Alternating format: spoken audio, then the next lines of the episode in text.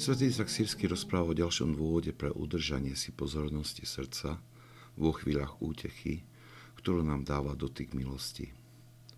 Táto pozornosť nás otvára pre pochopenie dôležitých duchovných zákonitostí pre náš budúci rast. Hovorí, uvidíš, ako každému duchovnému potešeniu predchádza ťažkosť kríža a ako potešenie hriechu predchádza pohodlie tela.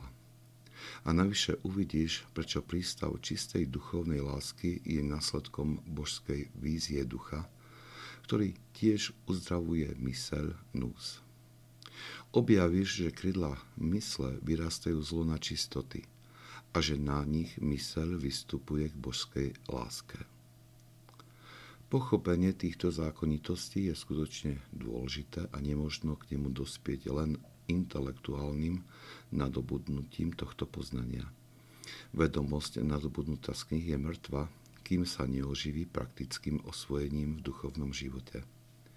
Až potom je človek schopný naplno pochopiť, že i rôzne skúšky, ťažkosti, trápenia majú miesto Božej prozreteľnosti.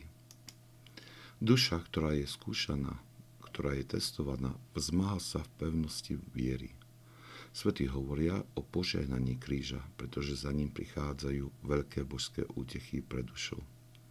Tieto skúšky formujú dušu a vedú ju k čistote duchovnej lásky, ktorá dáva schopnosť mysli, nús, vystúpiť v božskej láske.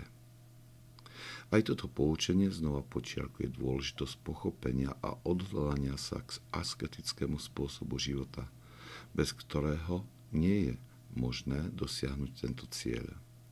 Pohodlie tela vedie k potešeniu z hriechu, pripomína svätý Zaksírsky, touto vsúkou do poučenia o vznešených veciach, aby varoval tých, ktorí si vo svojej fantázii môžu nahovárať, že podobný stav môžu nadobudnúť bez asketického nasadenia.